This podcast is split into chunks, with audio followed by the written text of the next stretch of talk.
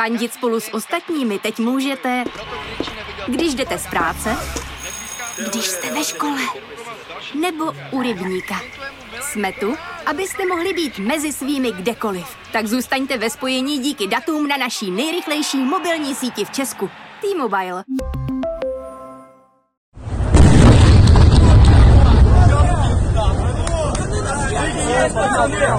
Давай, блядь,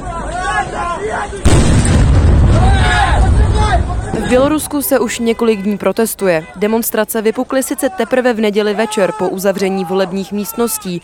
Za pár desítek hodin se toho ale stihlo hodně stát. Protesty mají nejspíš několik obětí, dochází k perzekuci opozice i civilistů a mluví se i o opoziční vládě v exilu. A to všechno kvůli zmanipulovaným volbám a poslednímu diktátorovi v Evropě. To, co se děje doma, vám řeknou naši kolegové. S námi se podíváte ven, za hranice. Z pražského Smíchova, kde sídlí Seznam Zprávy, vás zdraví Jolana Humpálová a Eva Soukyníková. Máme asi deset minut na to, abychom rozebrali podle nás to nejzajímavější z aktuálního světového dění. Začíná podcast Checkpoint. Zdravíme vás u nového dílu Checkpointu.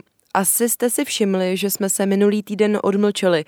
Stalo se nám totiž to, co se ve zpravodajství stává. Na poslední chvíli takzvaně vybouchl klíčový rozhovor a my jsme se rozhodli připravenou epizodu nechat na jindy a neochudit vás. Nicméně tématem tohoto týdne jsou vele důležité protesty ve východoevropském Bělorusku. Překvapují v mnoha směrech, třeba brutalitou ze strany policie i tvrdými kroky, které autoritářská vláda Alexandra Lukašenka podnikla k represi opozice i protestujících.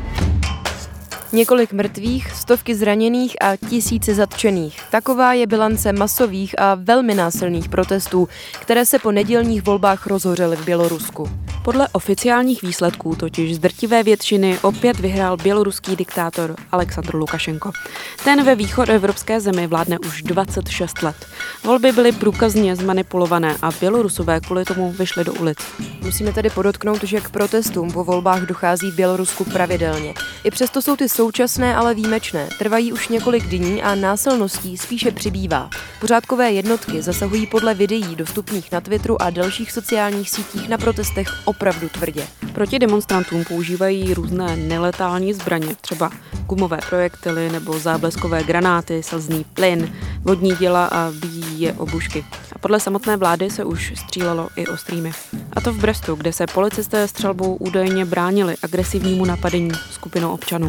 No a velmi tvrdě zakročili policisté i proti zástupcům médií. Zraněná je například novinářka z týdeníku Naša Niva, ukrajinského fotografa pracujícího pro A P, příslušníci policie těžce zbyli a útoky na své novináře zaznamenala třeba ruská Meduza nebo britská B B C. Protesty trvají už několik dní a mluví se o celostátní stávce, k níž odpůrci Lukašenkova režimu vyzývají. Na to, proč takové vzepětí přichází právě nyní, jsme se zeptali analytika Alexe Kokhareva, který studoval mimo jiné na Oxfordu a nyní působí v Londýně. Zabývá se bezpečnostní a politickou situací ve východní Evropě.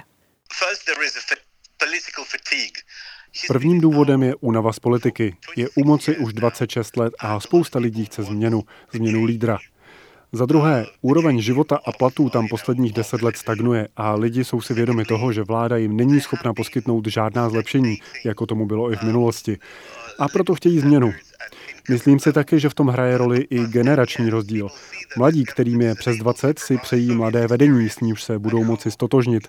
A člověk, který staví na své zkušenosti ze Sovětského svazu a který začal v té době svou kariéru, takovou osobou není. Evo, ty jsi se spojila i s mužem, který pomáhal s kampaní jednomu z opozičních kandidátů. To spojení bylo ale trochu komplikované. Mohla bys to nějak rozvést? Je to tak, s tímto mužem chtěl zůstat anonymní a proto to samozřejmě budu respektovat. Jsem se dorozumívala přes e-mail. Anglicky, angličtinu neměl úplně nejlepší, ale ty důležité informace mě sdělil. A bylo to trochu intenzivní, protože sice mě jako západnímu médiu informace řekl, ale byl velmi, měl strach, jednoduše řečeno.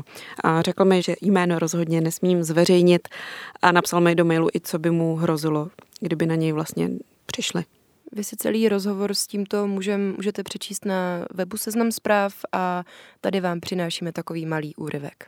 Bojím se o svou bezpečnost a svobodu už od chvíle, kdy v Bělorusku přestaly fungovat soudy. Nedbají na fakta a rozhodují po svém. Objektivní důkazy a svědectví nikdo nebere v potaz. Každý může skončit ve vězení a kdokoliv z policie bude svědčit proti němu. Sám jsem podporoval nezávislého kandidáta, byl nezávislý pozorovatel u volebních místností, sdílel na sociálních sítích statistiky a poznatky a také napsal stížnost na průběh voleb do kanceláře prokurátora. To dneska stačí k tomu, aby mě v Bělorusku perzekuovali. Každý den vidím na seznamu zavřených své přátele a známé, kteří rozhodně nespáchali žádný kriminální čin. To vyvolává strach. Je opravdu nebezpečné být právě teď v mé zemi. Když večer někdo zazvoní u mých dveří, jako první mě napadne, že mě jde policie zatknout. Jméno Svjatlany Cichanouské se v posledních pár dnech, ale vlastně i před volbami, začalo skloňovat opravdu ve velkém. Byla to hlavní Lukašenkova soupeřka v prezidentských volbách. Kde se vlastně vzala? Svjatlana Cichanouská je velmi otevřená, co se týče jejího programu. Nemá v úmyslu být běžnou prezidentkou, tedy někým, kdo má na dalších pět let moc. V jejím programu je za prvé propuštění všech politických vězňů, což se samozřejmě týká i jejího manžela, ale taky dalších stovek lidí. Za druhé chtěla vyhlásit referendum o navrácení ústavy z roku devadesát čtyři, což by přineslo zpět spoustu svobod, které byly Lukašenkem odebrány. Lukašenko si v roce devadesát čtyři ústavou umocnil pozici prezidenta, aby mohl vládnout pomocí dekretů. Od roku devadesát šest mají tyto dekrety vyšší legislativní moc než parlament. Stejně tak soudní systém je přímo závislý na prezidentovi, takže řídí prakticky všechno. Cichanouská tedy chtěla obnovit rovnováhu mezi institucemi a přidat parlamentu pravomoci. Později dokonce řekla, že vyhlásí nové volby, ve kterých by všichni kandidáti, kterým to bylo znemožněno, mohli vstoupit do boje o prezidentský post. Cichanouská tedy otevřeně říká, já jsem dočasná prezidentka, která přivede Bělorusko zpět k demokracii. Po nedělních volbách se pak vyhlásila za vítězku. Mnohé dokumenty z volebních místností opravdu nasvědčovaly mnohem většímu zisku hlasů, než vyhlásily oficiální úřady. V pondělí večer ale začaly kolovat informace o tom, že nikdo, ani její nejbližší spolupracovníci nevědí, kde je. Na Twitteru se dokonce začali ozývat i politici a ptali se, kde Cichanouská je a že se obávají o její bezpečí. Ráno pak přišla informace o tom, že odjela ze země a nyní je v Litvě. V průběhu dne ale zveřejnila video, které ji běloruský režim donutil natočit. Říká v něm zlomeně, ať Bělorusové nedemonstrují na úkor lidských životů a násilí. Podle všeho ji k natočení videa vydírali. Nejspíš si můžeme tady dovolit říct i z naší novinářské pozice, že je to opravdu nechutná ukázka autoritářských prostředků, jak dostat na kolena toho, kdo se vzpírá režimu. Lidi, berigite sebe, пожалуйста. Ni jedna жизнь не стоит того, что сейчас происходит. Я... Дети – это самое важное, что есть в нашей жизни. Co je pro nás extrémně důležité, jako pro novinářky, které sedí v pražské redakci a snaží se zjistit, co se děje někde v zahraničí, tak to je samozřejmě internet. Ten hraje v těchto dnech, ale samozřejmě i v jiných, ale zejména v těchto, co se týče Běloruska, obrovskou roli.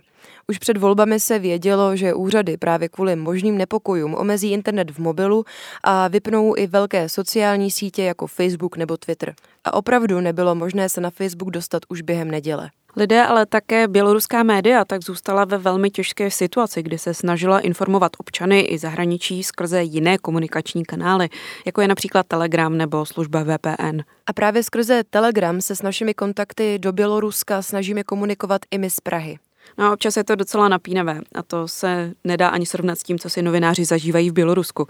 Nejenže mají extrémně stíženou práci nefungujícím internetem, ale taky se stali terčem pořádkových služeb.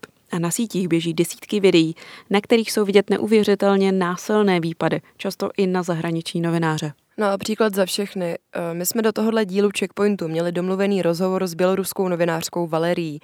Vypadával jí ale internet a nakonec strávila celý den u soudu, kde se podle jejich zpráv stovky lidí snažili dozvědět, kam zmizeli jejich přátelé nebo rodinní příslušníci během nočních protestů. Doufáme, že i tak se s ní nakonec dokážeme spojit a její výpověď vám přineseme aspoň v textu na Seznam zprávách. S komunikací mají ale problém i samotní organizátoři protestů. Mimochodem první Lukašenkova reakce, kterou měl v pondělí po prvních nočních protestech, byla, že demonstrace jsou řízeny ze zahraničí, a to z Česka, Polska a Velké Británie. Ministr zahraničí Petříček to okamžitě dementoval. Když se ale přeci jen zamyslíme nad tím Lukašenkovým výrokem, samozřejmě nikdo z oficiálních míst neorganizoval vzpouru v Bělorusku. V Praze ale například sídlí rádio Svobodná Evropa a skrze něj se do zahraničí dostávají informace tamních reportérů. No a v neposlední řadě u nás, ale i v Polsku, že je velké množství Bělorusů, kteří komunikují se svými známými a rodinami, takže se dá i předpokládat nadměrná komunikace mezi těmito státy. A když už jsme u těch forem komunikace, ve středu ráno zatkly běloruské úřady člověka, který organizoval protesty v šestnáctém patře minského hotelu. On se tam pronajal pokoj, ze kterého organizoval další lidi, kteří pak vyráželi přímo do ulic koordinovat davy. Problémy v komunikaci samozřejmě nejsou jen mezi lidmi nebo médii. Podle informací českého velvyslance v Litvě je i české velvyslanectví v Minsku odříznuté od informací a spoléhají se tak na své litevské kolegy. A události v Bělorusku bedlivě sledují samozřejmě i světoví lídři. Například ti evropští Lukašenkovi kroky odsoudili. Evropská unie v tomto zaujala jednotnou pozici. Vyzvala představitele Běloruska ke skutečnému dialogu se společností, a to bez násilností. Prohlášení podepsaném ve jménu všech dvaceti sedmi členských států pak Unie nevyloučila opětovné uvalení sankcí. A Polsko vyzvalo k tomu, aby se o situaci u jeho východního souseda jednalo i na státnické úrovni na Evropské radě. Třeba Spojené státy v zastoupení amerického šéfa diplomacie Mikea Pompea míní, že protestující si zaslouží ochranu, ne násilí. Pompeo to řekl při své středeční návštěvě Prahy. A český premiér Andrej Babiš navázal s tím, že od reakce Evropské unie očekává víc než jen deklarace. No a ruský prezident Vladimír Putin už Alexandrovi Lukašenkovi stihl pogratulovat k vítězství ve volbách. To ale nikoho nepřekvapilo. V běloruském diktátorovi má už léta ideálního spojence. Kam ale násilné protesty povedou? Hlasitě se ozývají skeptické hlasy, podle kterých ve větší změnu nevyústí. A myslí si to i analytik Kokharev. Vládnoucí elita v Bělorusku je vůči Lukašenkovi stále velmi loajální. Stejné je to třeba i s policií, bezpečnostními silami, armádou. Pravděpodobně budou jednat v jeho zájmu. Zajistí, že bude opozice potlačena a podrobena, aby udrželi Lukašenka u moci. Nicméně tu je ještě jeden scénář. Kdyby lidé dlouhodobě udrželi pokojný a nenásilný odpor, třeba stávkami ve státních podnicích, které představují citelnou část běloruské ekonomiky, a kdyby se stávky rozšířily i do jejich dalších oblastí a lidé to vydrželi týdny nebo měsíce, loajalita elit vůči Lukašenkovi by se mohla začít tříštit. Nicméně sám Alexandr Lukašenko prohlásil, a teď parafrázuji, že je odhodlán udržet si svou funkci za použití jakýchkoliv prostředků.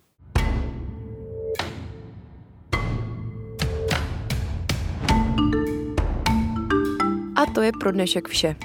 Bychom rádi tomuto dílu dali ucelenější závěr, ale bavíme se o situaci, která se pořád vyvíjí. Rozhodně i naše zahraniční redakce bude i nadále sledovat. A my dvě také, tak nás můžete třeba sledovat na Twitteru, kde jsme jako Jolana podtržítko H a Eva podtržítko Souk. No a jestli vás Checkpoint baví, můžete nás nominovat na křišťálovou lupu v kategorii podcast. A to na křišťálová tečka lupa tečka cé zet lomeno nominace. A než se uslyšíme zase za týden, pusťte si také starší epizody Checkpointu, anebo další podcasty z dílny Seznam zpráv, Angličana vlevo dole stopáž, nebo Letní kriminálku, České podsvětí. Tak hezký týden. Ze Smíchova vás zdraví Jolana a Eva.